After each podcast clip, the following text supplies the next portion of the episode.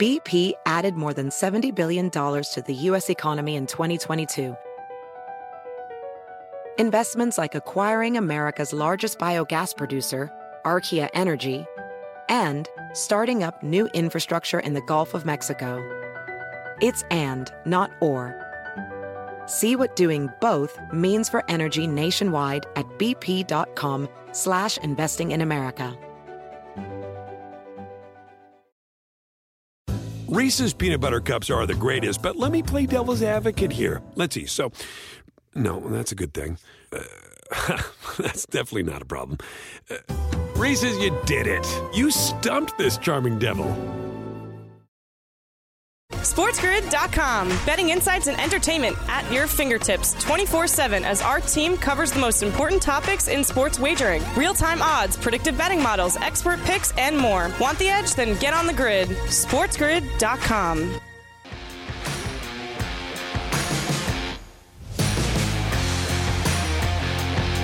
Welcome in to the early line. We are live right here on Sports Grid on a Monday morning. I'm Kevin Walsh, joined by Donnie Wrightside, and we are almost through 2 weeks of the NFL season. DRS, how you feeling?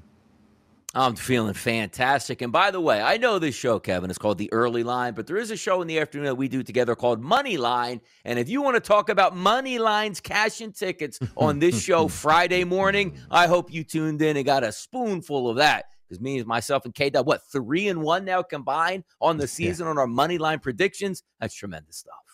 I also appreciate that you are right back to the hot starts with the money line dogs at 2-0 for yourself, with the Jags coming in, the Arizona Cardinals, and the Raiders. The Cardinals, never in doubt. We'll get there. Man. But we start with the biggest story coming out of week two of the NFL season, which is that Trey Lance's season is over. A broken ankle that will require season-ending surgery now sees Jimmy Garoppolo enter as the quarterback for San Francisco. They beat the Seattle Seahawks yesterday, 27-7. Yeah, it's pretty crazy because we spent the entire offseason, Kevin, trying to line up Jimmy Garoppolo. Will he be back? Will he be traded? He ends up coming back. Is Trey Lance going to have to look over his shoulder? I was actually going to enjoy the 49ers season, not because we had any wagers or because we were trying to get after it, but you wanted to see how Trey Lance was actually going to work out, finally seeing him be a starting quarterback, what we anticipated being the full year. He barely makes it through a game and a half. Now he's down for the season, and here we go. The reason why he signed Jimmy Garoppolo for the 49ers was to have a chance at making the playoffs. Let's see if it makes it happen. Jimmy G and the Niners 18-1 on the FanDuel Sportsbook to win the Super Bowl. We know that this team has had plenty of success with Jimmy Garoppolo, but it's fair to say they do believe their ceiling is capped with Jimmy G. Again, it's why they went and traded for Trey Lance. As we said, though, this was a wild week two with three massive, unbelievable comebacks. The New York Jets, with less than 2 minutes remaining, trailing 30-17, beat the Cleveland Browns outright. The Arizona Cardinals down 20-0 at half, win in overtime 29-23 over the Vegas Raiders. And then, incredibly, Tua and the Dolphins come back versus the Baltimore Ravens. An electric game that sees Tua Tagovailoa, Donnie, toss 6 touchdown passes, including the game winner to Jalen Waddle. Absolutely incredible football games here, Kevin. And we joke so many times about the NBA. 20-point lead, just watch the final 2 minutes. This will be a tie game. My goodness, was that true on Sunday? And I guess you add the added intensity, because most of these teams don't play that many players in the preseason. This is what you get. Hot halves, cold halves, good stretches, bad stretches. A phenomenal day overall for viewing purposes in the NFL. Joe Flacco making the top headlines right away, but he was excellent in the game. And Garrett Wilson, rookie wide receiver out of Ohio State for the Jets, was awesome in that matchup as well. Sunday Night Football featured the longest rivalry in the NFL, the Green Bay Packers and the Chicago Bears, though the state of this rivalry for a long time now has been the Packers beating up on the Bears, and that continued. 27-10, the final score. Aaron Rodgers tosses 2 touchdowns, one to his number one wide receiver, Allen Lazard. Yeah, and it just seems like they haven't beat them. Talking about the Chicago Bears since like 1981, it feels like. You want to talk about owning a team and owning a city? It's Aaron Rodgers who owns the Bears. It's certainly true. Our radio audience is here on a Monday morning. Kevin Walsh and Donnie right side with you on the early line, Sirius XM channel 159. I will stay with that Bears game that ultimately went under the number. An insane play call from the Bears on shotgun to try and run a quarterback power with Justin Fields on the inch-yard line, but also they probably got into the end zone. All of that was tough to watch. The Bucs and the Saints battled in what I believe was the game of the week, and boy, did this thing turn at the end of it. One of the lowest scoring games you will see through the opening three quarters. It was a 3-3 tied football game. Tom Brady found Brashad Perriman, and then Jameis Winston found a bunch of Tampa Bay Buccaneers, finishing this game with 3 interceptions, including a pick six. Defense, defense, defense, and more defense. That's the Tampa Bay Bucs calling card right now until that offense gets in out of its own way and starts to get healthy here. That's an impressive win on a horror house for Tom Brady and the Tampa Bay Buccaneers as they move forward now 2-0 in the season and not even reaching their stride at all, Kevin, on the offensive side of the ball yet. Only 190 passing yards, to your point, for Tom Brady in this football game. How about Cooper Rush and the Dallas Cowboys? They beat the Cincinnati Bengals outright, catching a touchdown in their own building. Cooper Rush is now 2-0 as an NFL starter with the Dallas Cowboys. Yeah, how about that, too? And I think we told you late in the week last week, we're saying, hey, man, this should be an easy win for the Cincinnati Bengals. But at the same time, that number sitting over a touchdown, we were feeling the boys. And 20-17 late field goal, they hold on. Big win for the Cowboys. Season-saving win, possibly, for those Cowboys. Joe Burrow sacked 6 times in this game, 13 times this season. Well on his way to being the most sacked quarterback in a single season ever.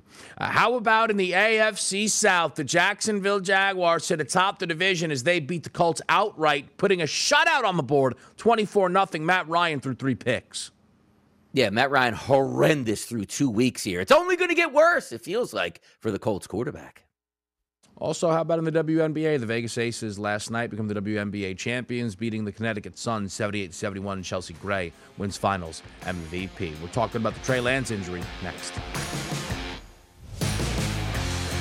SportsGrid.com. Betting insights and entertainment at your fingertips 24/7 as our team covers the most important topics in sports wagering. Real-time odds, predictive betting models, expert picks, and more. Want the edge? Then get on the grid. SportsGrid.com.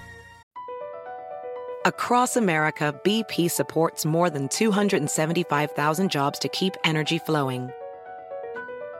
Jobs like building grid-scale solar energy in Ohio and producing gas with fewer operational emissions in Texas. It's and, not or. See what doing both means for energy nationwide at bp.com/investing in America. Ophthalmologist Dr. Strauss has seen firsthand how the metaverse is helping surgeons practice the procedures to treat cataracts. Cataracts are the primary cause of avoidable blindness. He works with a virtual reality training platform developed by Fundamental VR and Orbis International to help surgeons develop the muscle memory they need. The result? More confident, capable surgeons. And even more importantly, patients who can see. Explore more stories like Dr. Strauss's at meta.com/metaverseimpact. Reese's peanut butter cups are the greatest, but let me play devil's advocate here. Let's see. So, no, that's a good thing. That's definitely not a problem. Reese's, you did it. You stumped this charming devil.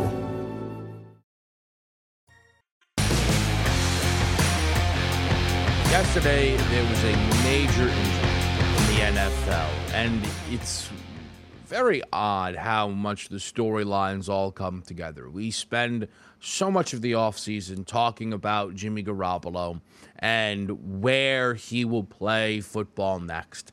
And he ends up back in San Francisco. And incredibly, Jimmy Garoppolo could have been on the move this week. If Jerry Jones was honest about the Dak Prescott timeline, it's not a ridiculous thought that Jimmy Garoppolo right now could be a Dallas Cowboy. But a broken ankle for Trey Lance has Jimmy Garoppolo once again the starting quarterback for the San Francisco 49ers. They beat the Seattle Seahawks 27 to 7 yesterday, a touchdown through the air and actually one on the ground for Jimmy Garoppolo, who's back under center for San Fran. Yeah, wild NFL, and this is what we talk about, where you can get injuries and you need a solid backup. Now, Kevin, both myself and yourself, as we lined up the San Francisco 49ers for the season, figuring Trey Lance would be the quarterback, not getting into the playoffs. You thought they would. I thought they might not make it into the playoffs. Tough division here, and I didn't know what I was going to get out of Trey Lance. So it's kind of interesting here that Trey Lance gets injured, and you feel a little more confident, not on the 49ers, for me anyway, winning the championship or maybe even making an NFC championship, but I do think there's a legitimate chance now that the 49ers might be a better regular season team with no more of those ebbs and flows like, hey, Trey Lance was really good for 2 weeks, clunker, really good 1 week, clunker the next week. You're not going to get that with Jimmy Garoppolo. He's going to be pretty steady. He's not going to go out and win you football games, but I do think he's that steadying hand, and he's been around the block multiple times here with Kyle Shanahan in that offense. But that injury, and also when you watch, because I was watching the game live at the time, goes down. You don't really think too much of it. Guys roll around the pocket roll off the pile, and all of a sudden you see the reports, oh no, he's not getting up, and you watch the replay, that leg wasn't going in the right direction, or should we say the ankle at that point. That's a devastating injury, Kevin, because it's not so much as where you say it's devastating on the season, right? The 49ers probably will still have a pretty good season with Jimmy Garoppolo, but this was your franchise guy. This was a season where you wanted to see what he could do and if he was your true franchise guy for the next 10 to 15 years in San Francisco. And now you have to wait again. And how much football, Kevin, has Trey Lance actually played over the past 5 years? Very little. Absolutely so. And that's really, big picture view for the Niners. This is a nightmare. There will be some people who say that they're going to be better now that Jimmy Garoppolo is the quarterback. We'll touch on that notion in a moment here. But all of the draft capital that they poured into Trey Lance, they are now, again, not going to have a season with him as their quarterback. And what do we do now when this year's over? What if Jimmy Garoppolo and the Niners cross the finish line this season, Donnie, and win a Super Bowl? Do they then, wish Jimmy G the best on his way? Trey Lance coming off of an injury, how much are they going to trust that next year with the broken ankle, right? At the end of the day, with all of the resources that you pour into that draft pick of Trey Lance, how can you jump ship right away? It's a very odd spot the Niners find themselves in long term.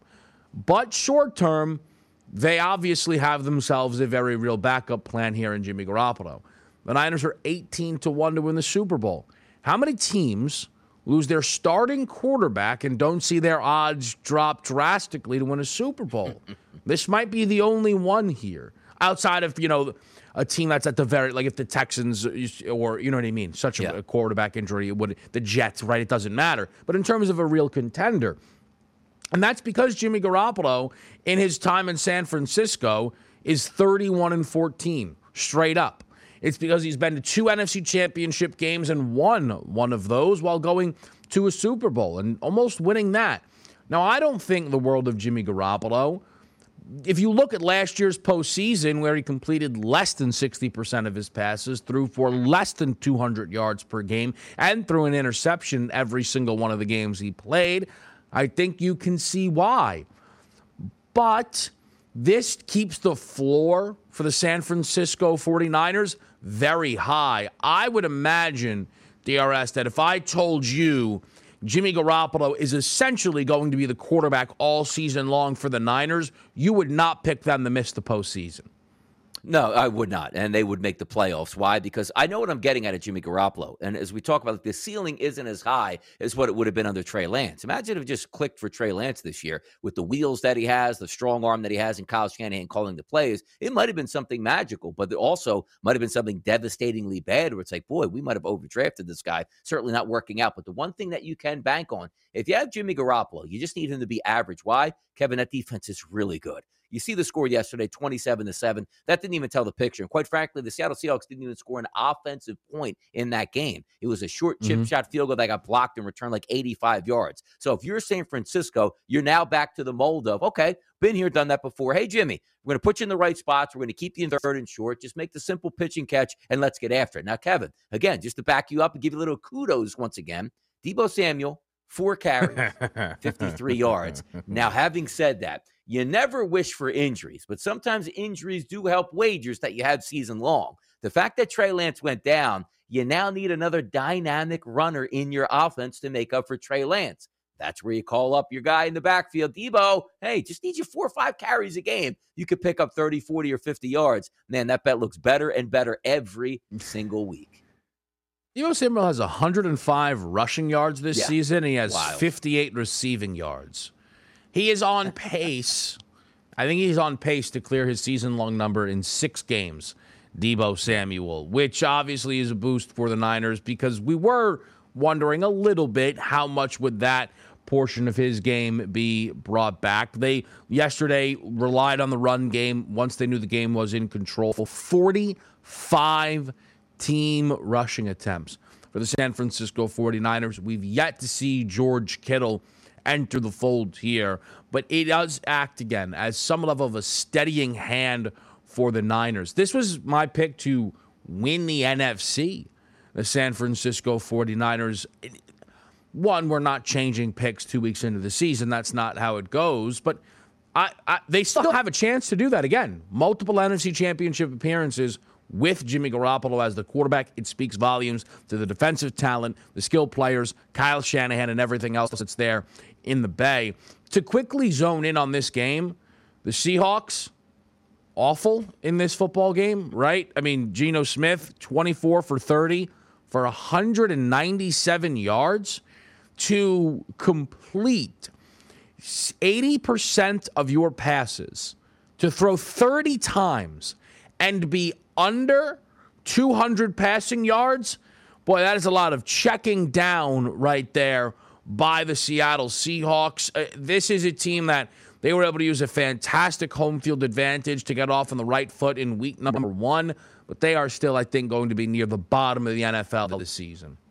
Yes, they will. And also, you know, to the back. Oh, what do you want Geno Smith to do? I don't know. Throw to DK Metcalf, with top 5 wide receiver in the NFL. Also has Tyler Lockett, who actually went over 100 yards yesterday. He's got weapons out there, but Pete Carroll always likes to run the football. Didn't feel like doing it yesterday, apparently, Kevin. Only 14 rushes. And I got to check the odds here for NFL Rookie of the Year. Kenneth Walker III, 4 carries, 10 yards. Oh, the excitement that you have on offense for the Seahawks. Make the move to Drew Lock. At least you're going to get interceptions. At least you get some touchdowns. At least you get some intrigue. But Geno Smith is built for it, Kevin, right? 190 yards per game. Give me some upside at least out here. No, you can't do that yet. No, you can't. They were chanting Geno last time they were in Seattle. They can't. Yeah, and I think they've been chanting "throw Geno out the window" if they had 2 touchdowns on the 1-yard line for the Broncos. You know, it's pretty – well, that's true. They play the Falcons and Lions next, the Seattle Seahawks, entering what I'm sure they believe to be is, you know, the winning portion of their schedule. They're actually favored in this game coming up against the Atlanta Falcons at home. The Seattle Seahawks are, which is an interesting spot to see how that plays out. But, listen, if they're 1-3, if they lose to the Falcons and the Lions – Drew Lock will possibly, I think, could very well enter the starting gate by game 5. Back, Kevin. So take that. We're coming back. We're talking about Tom Brady and Aaron Rodgers here on the early line. SportsGrid.com. Betting insights and entertainment at your fingertips 24/7 as our team covers the most important topics in sports wagering. Real-time odds, predictive betting models, expert picks, and more. Want the edge? Then get on the grid. SportsGrid.com. Across America, BP supports more than 275,000 jobs to keep energy flowing. Jobs like building grid-scale solar energy in Ohio and producing gas with fewer operational emissions in Texas. It's and, not or. See what doing both means for energy nationwide at bp.com/investing in America.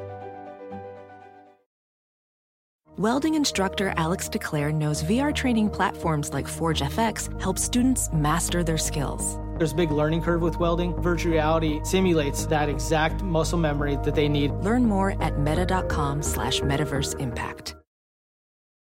Reese's peanut butter cups are the greatest, but let me play devil's advocate here. Let's see. So, no, that's a good thing.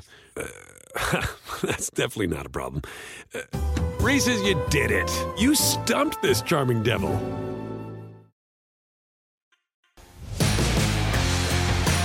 Back with you here on SportsGrid. next week, when we head to week number 3, we're going to see the Bucs and the Packers square off. Two of the teams with the strongest odds to winning the NFC. Actually, let me see. Is it still the case where they're 1-2?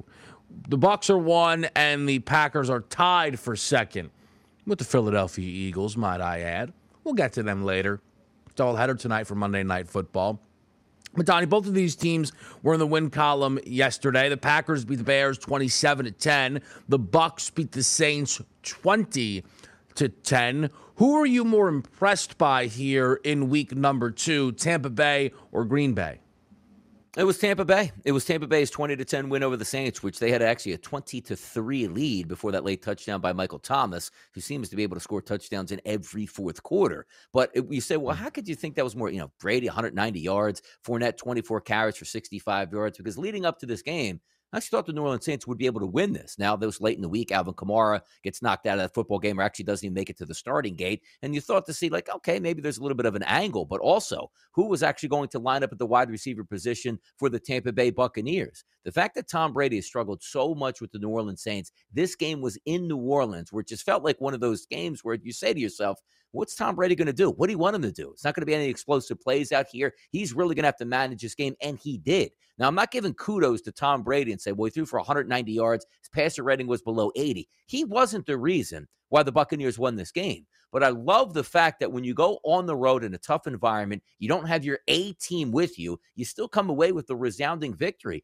That defense is really good for the Buccaneers. Todd Bowles is the head coach. He's a defensive guy. They're ruling the roost right now. But hopefully, if you get Julio Jones healthy, Mike Evans healthy, Chris Godwin healthy, all at the same time, you might be able to do some things. Because quite frankly, you don't need that much offense if your defense is going to play this lights out, specifically over the first 2 games of the season. Now, if we looked at the other game, the Packers and I expected the Packers to beat the Bears. I really did. It was an impressive final score, but I know you already called out shotgun, big quarterback. I mean, snap the football, fall over 6 inches. You got yourself a touchdown right there. That game could have been a little bit different heading into the fourth quarter or all throughout the fourth quarter at that point. But just watching both of these games, I was very impressed with Tampa Bay going on the road and winning by double digits in New Orleans.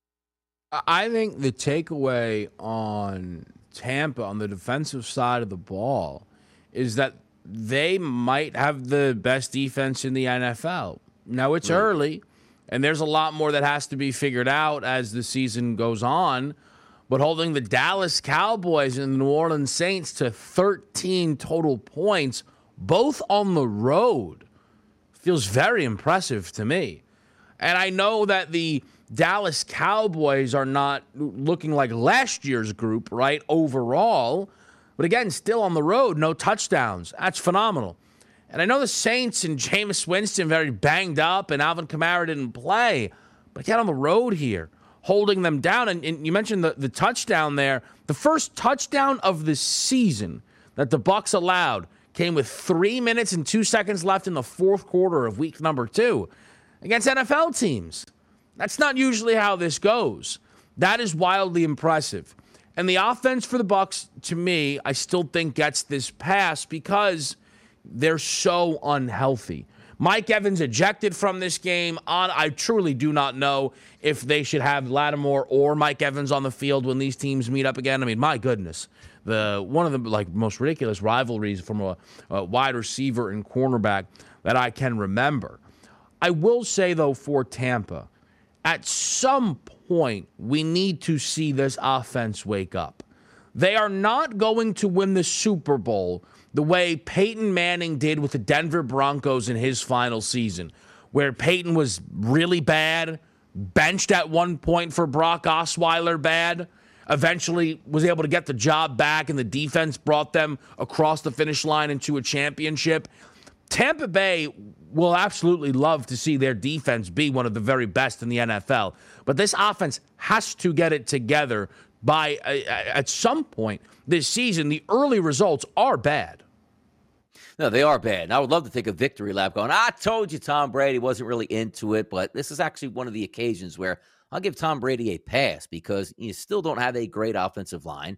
I understand Leonard Fournette came to camp, 325 pounds, whatever they were saying, snap back. He looked pretty good against the Dallas Cowboys, a little bit slower yesterday, but that's a very good defense they did go up against here in the New Orleans Saints, but they still ended up with a big lead in that fourth quarter. This is a team, Kevin, that went into the half barely could even get first downs, didn't score a single point. But you're also looking at the New Orleans Saints going, come on, man, if Tampa doesn't score a single point, you can't only be up 3-0 and basically only having 3 points till the final minutes of the fourth quarter. So I do think they will get it rolling, because if you just look at the names, Kevin, on this roster, particularly the skill position guys, if they all can get healthy. But that is a big if. We've seen Mike Evans have issues with soft muscle, soft tissue injuries. We've seen Julio Jones repeatedly miss football games, and he's doing it already. But I do love what always comes out like, banged his knee up last week, in the game, hit it. He's going to be fine. Come on, man. This is Julio every single week. Now you just land on your knee and you have to miss football games. It's not even any structural damage. It's just too sore and painful to get out there. But once Godwin comes back, which hopefully they don't rush him back, which we feel, Kevin, that they did rush him back on that knee injury coming from the offseason. I'm not panicking on the Tampa Bay Buccaneers. I'm not liking what I see on offense, but you're right. Put it in perspective. Opening day in Dallas, convincing victory. Game two, banged up, go on the road, an impressive victory over the New Orleans Saints, at least on the scoreboard. They'll get it together, and that's 2 big wins already on the season for the Bucs. I wonder if at some point we're talking about Tampa Bay looking to strengthen the wide receiver room, which is incredible because we looked at it and we're like, man, this is a really talented group here. But Julio, as you mentioned, at this point in his career now, always banged up. When we're going to feel like Godwin's 100%, who knows? Mike Evans is always banged up. Gronk retired. This is not the wide receiver room that Brady was targeting last season, right? That felt unstoppable for a while. So does at some point the Tampa Bay Buccaneers front office think to themselves, hey, we need a little bit more in this room? Again, right now, winning with the defensive side of the ball. For the Green Bay Packers, obviously we know they don't want to add to their wide receiver room because they prefer to have Sammy Watkins and Allen Lazard be the lead dogs. And that was good enough here in week 2 versus the Chicago Bears. This performance to me was to some degree classic Rodgers. And not the 4 touchdowns, score every possession classic Rodgers, but where you dominate early and then you just you don't even put it in park. In fact, you put it in reverse. 38 rush attempts by the Green Bay Packers. And look at the wide receiver room, by the way. 8 different players catch a pass. The leading receptions, 3. For Watkins, Aaron Jones, Randall Cobb, and Christian Watson, all tied. Allen Lazard did get into the end zone, but I'm not sure if he's wide receiver 1. And maybe, it does boost the room up. But this is really going to be wide receiver by committee. The Packers, though, 27 points in a bounce back, 24 in the first half. Were you impressed by Green Bay here in week 2?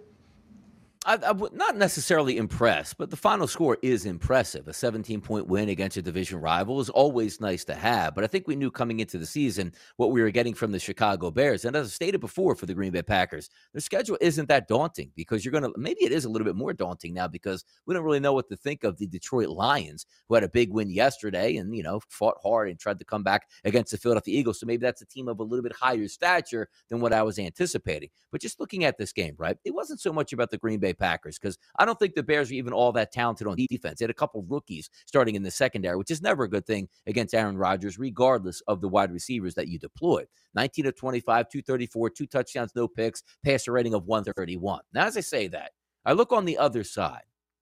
Opening week, yet a monsoon. What did you want Justin Fields to actually do? Did enough. They got the win over the 49ers. Comes into this game, Kevin, and I know you have a defensive head coach and you're trying to play it close and maybe you want to run Justin Fields a little bit more. Montgomery had 122 yards on the ground. An NFL quarterback cannot throw 11 times in a game without being injured the entire game. He threw for 70 yards in this game and an interception. A QBR ranking, which goes from 100 to 0, he clocked in at a 6.7. I feel like I'm going to be taking up and using excuses all year long for Justin Fields, Kevin, just because we told them in the offseason, you didn't help this guy out at all. I don't know where the Bears are going this year on offense, but my goodness, they're 1-1 right now. There's not a lot of feel-good vibes, and I get it. They went in the Lambeau. They never went against the Packers. But if I'm just looking at an offensive start through 2 games here, it feels like this is about what we expected out of the Chicago Bears. The thing for me on the Bears, David Montgomery, 15 carries, 122 yards, 8.1 per carry. Khalil Herbert, 4 carries, 38 yards, 9.5 per rush.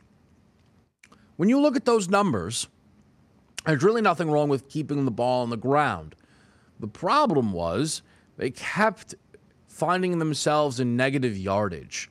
7 penalties for 50 yards. Well, at that point now, a couple of good runs on 1st and 15, you're still going to end up in 3rd and 6. And it's not going to be enough then to pick up the first down. I agree. The numbers there on the final tally for Fields look and are awful. But he hardly did anything, as you said, through the air. Well, which also made the end of that drive for the Chicago Bears so ridiculous.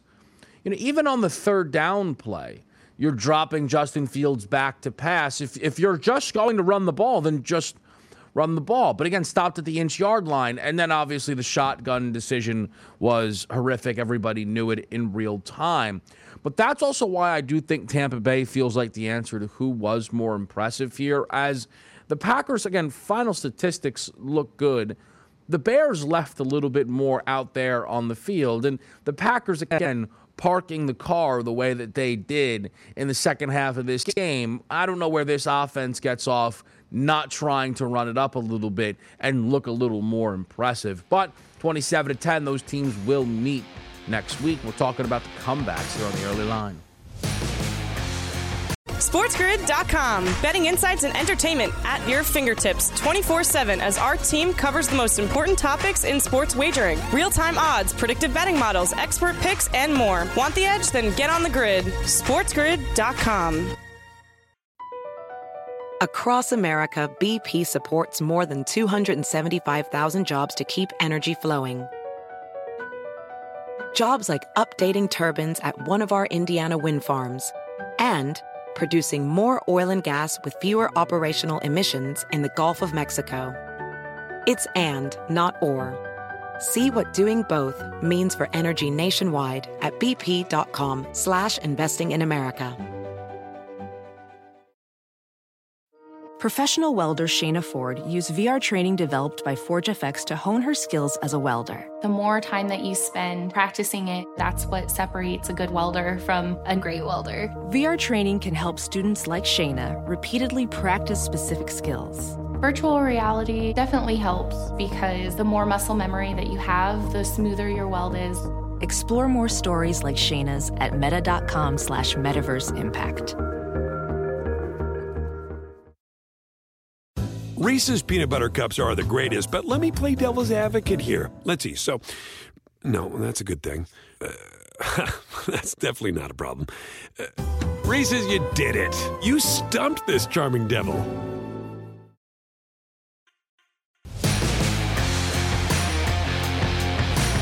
Week 2 provided some unbelievable scenes. 3 comebacks that were stunning.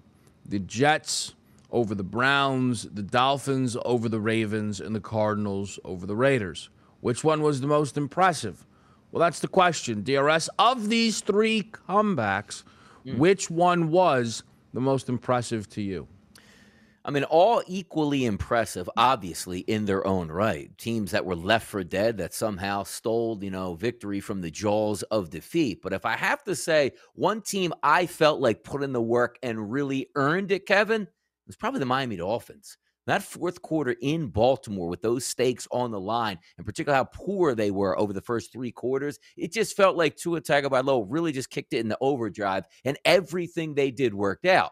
Now, having said that, I'm not taking any away from the New York Jets' comeback on the road against the Cleveland Browns. I actually thought they would be able to cover the 6.5, thought I looked like an idiot for a long time, but you still needed an onside kick in that game. Also, a blown coverage from the 2-minute. I mean, what were the Cleveland Browns doing in the secondary? It's under, minute 30 to go in the game. Just have Joe Flacco drop back 5 more times. Even if they end up scoring a touchdown, they score with, 25 seconds left on the clock. And then if you take a look at that Arizona Cardinals comeback, which was a wild finish in of itself and an amazing overtime fumble return for a touchdown winner, I still look at the Dolphins game and I'm saying I'm so impressed because the reason that we like the Miami Dolphins this year, Kevin, was what they did particularly for their offense. Hired an offensive head coach. 2, I'm going to give you all the tools you need. Let's go out and get Tyreek Hill. And it all worked yesterday. Hill and Waddle were sensational, and I love to see it. Give me the Miami Dolphins for comeback of the day on Sunday in week 2.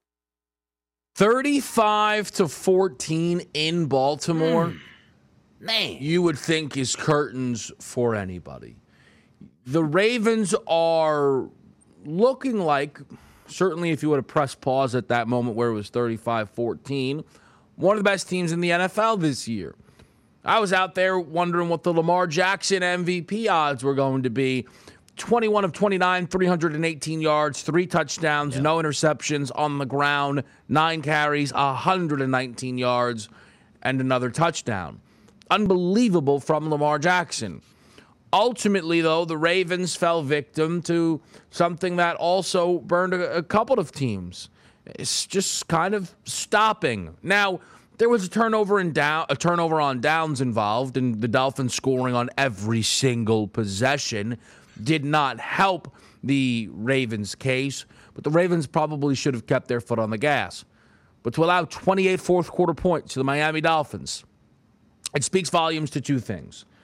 The cornerback injuries that we had talked about all week long on this show at the Baltimore Ravens were a big problem, and that will be something to key in on every single week until it looks like the Ravens are going to be healthier in their secondary. And two, and more importantly, the Miami Dolphins have an opportunity to be one of the very best offenses in the NFL. No matter what you think of Tua, who, by the way, has to start to be changing the perception around him. I don't care who you're throwing to. 36 for 50, 469 yards, 6 touchdowns, and 2 picks. Those are, his numbers at Alabama, all right, not in the NFL. But they have Mike McDaniel, who is clearly going to be a very, very good head coach in this league. How about that welcome? Beats Harbaugh, beats Belichick. That's pretty impressive. And the wide receiver punch might just be the NFL's best. 22 catches for Tyreek Hill and Jalen Waddle combined.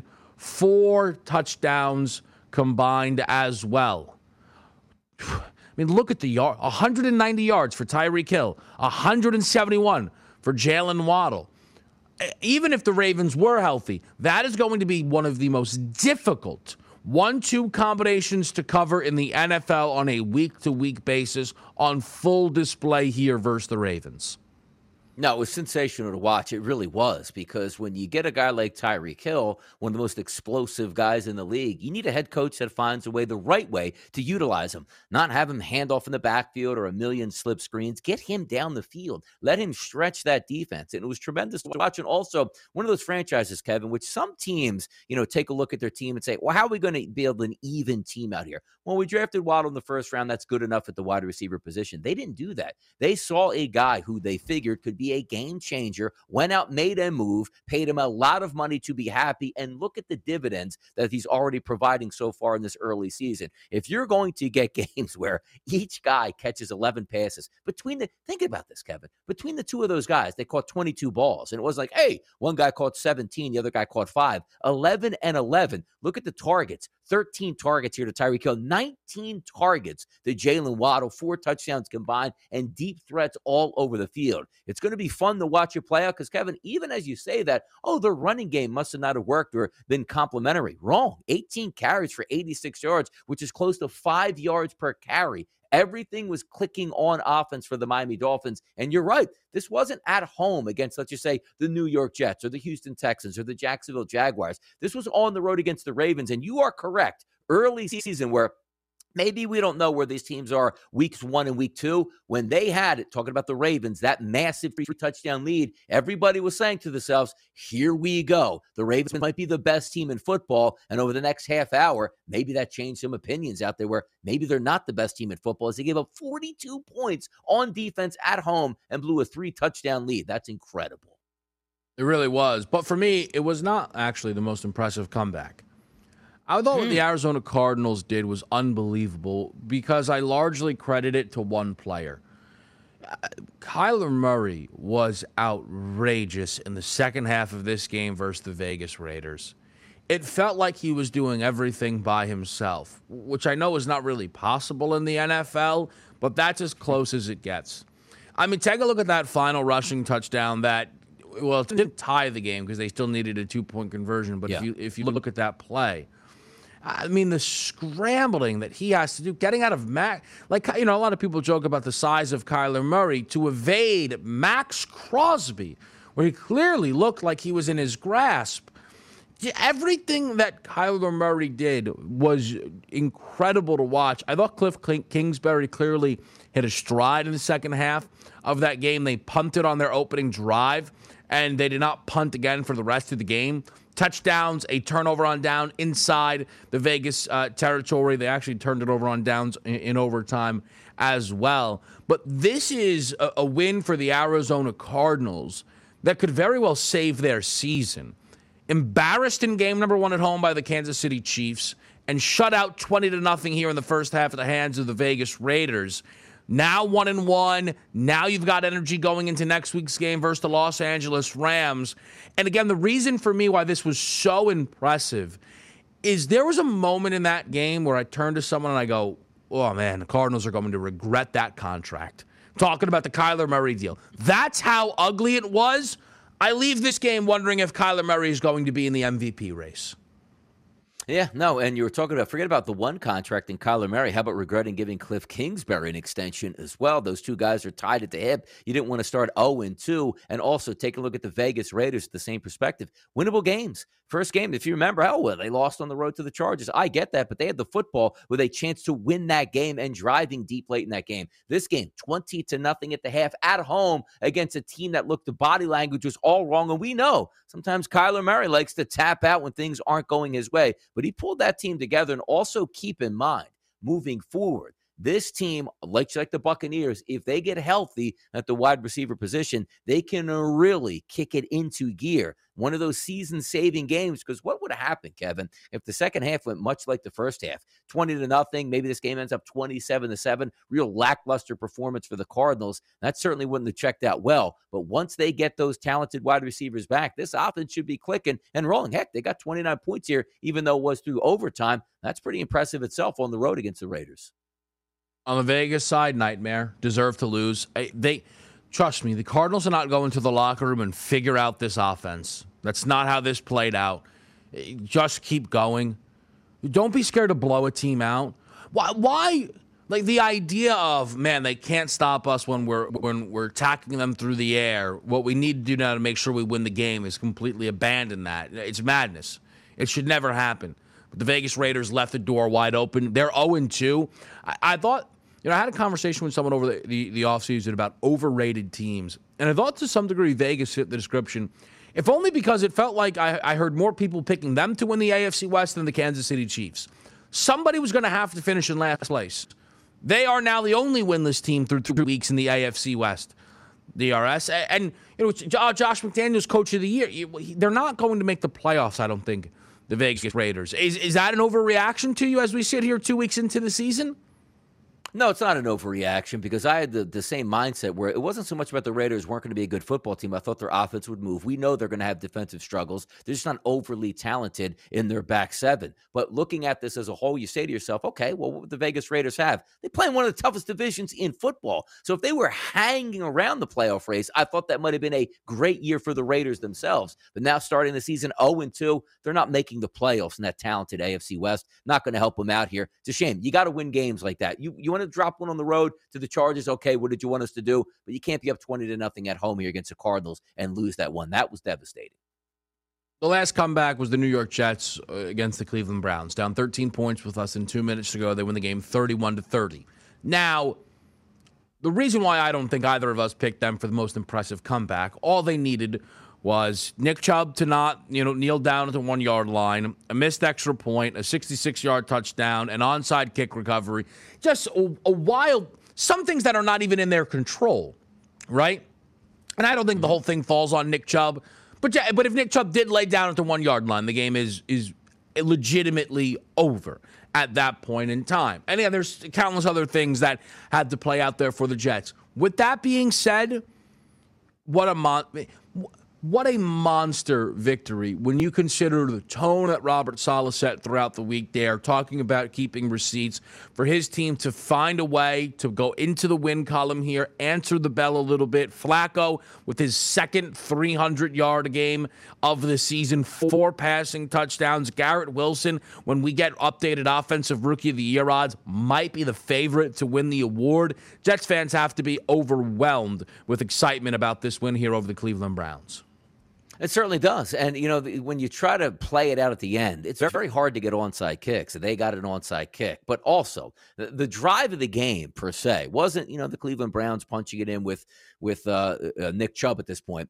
Look at this one drive here, Kevin. 1:55 to go right after that touchdown where they run it in to take the double-digit lead. Come on, you got to make your kicks, man. If you're going to be a, you know, bombing 58-yarders, you got to make a 37-yard extra point here, which York wasn't able to do. Kevin, two plays. What was it, 22 seconds or so off the clock? Corey Davis, that touchdown pass, 66 yards.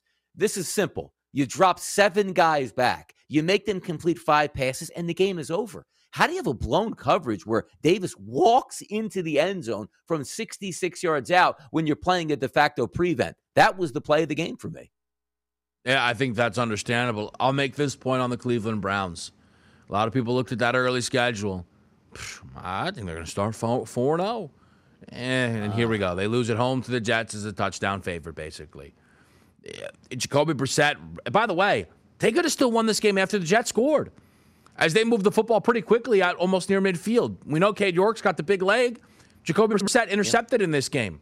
But still, there is talent on this roster, which was visible. Nick Chubb, 3 touchdowns. Amari Cooper, 100 receiving yards and a touchdown in the game. We pause on the NFL quickly. The play of the day for Major League Baseball next.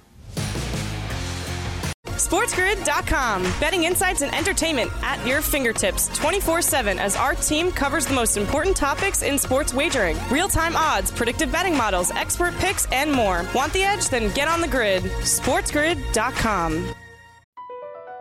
Across America, BP supports more than 275,000 jobs to keep energy flowing. Jobs like updating turbines at one of our Indiana wind farms, and producing more oil and gas with fewer operational emissions in the Gulf of Mexico. It's and, not or. See what doing both means for energy nationwide at bp.com/investing in America. As a professional welder, Shayna Ford uses Forge FX to practice over and over, which helps her improve her skills. The more muscle memory that you have, the smoother your weld is. Learn more at meta.com/metaverse impact. Reese's peanut butter cups are the greatest, but let me play devil's advocate here. Let's see. So, no, that's a good thing. That's definitely not a problem. Reese's, you did it. You stumped this charming devil.